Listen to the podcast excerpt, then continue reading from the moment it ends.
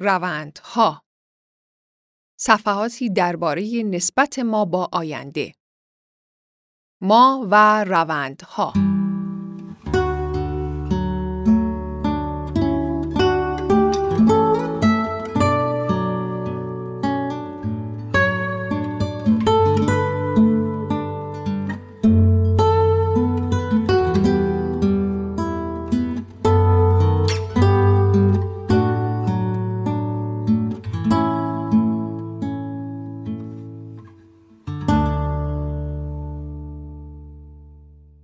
در یکی از سکانس‌های فیلم میان ستاره‌ای، اثر نولان، گروه فضانورد که به دنبال حیات در دیگر سیاره‌ها هستند، در سیاره‌ای که مملو از آب است، فرود می‌آیند و در دورتر گمان می‌کنند که خشکی وجود دارد و خوشحال که هم آب مایه حیات است و هم خشکی.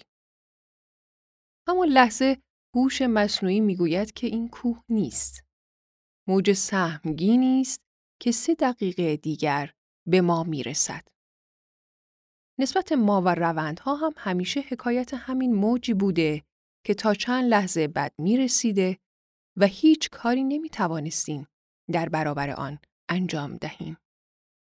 در حوزه فناوری و مشخصاً فناوری مالی هم همینطور. ما نه فقط در کلان روندها تاثیرگذار نبودیم، بلکه حتی تا ما را احاطه نکرده به آن فکر نکردیم. به اینکه چه رفتاری در برابر آنها داشته باشیم.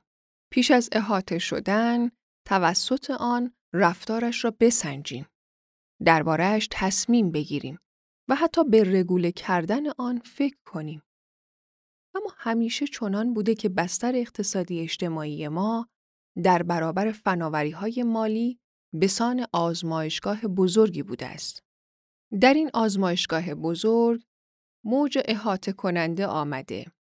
مزایایش مشخص شده. معایب و مضراتش اثر خودش را گذاشته و بعد از آن به چیستی و چگونگیش فکر شده.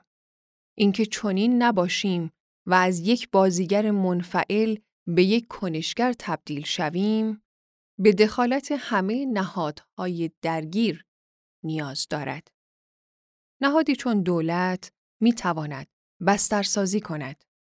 دانشگاه باید روندها را پیش بینی کند و بخش خصوصی باید بخشی از درآمدش را به آینده پژوهی اختصاص دهد. و البته رسانه ها هم دائما باید بحث روندها را زنده نگه دارند.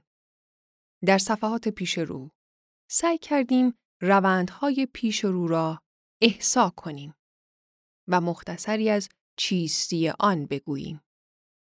به امید اینکه بتوانیم بخشی از روند سازان باشیم.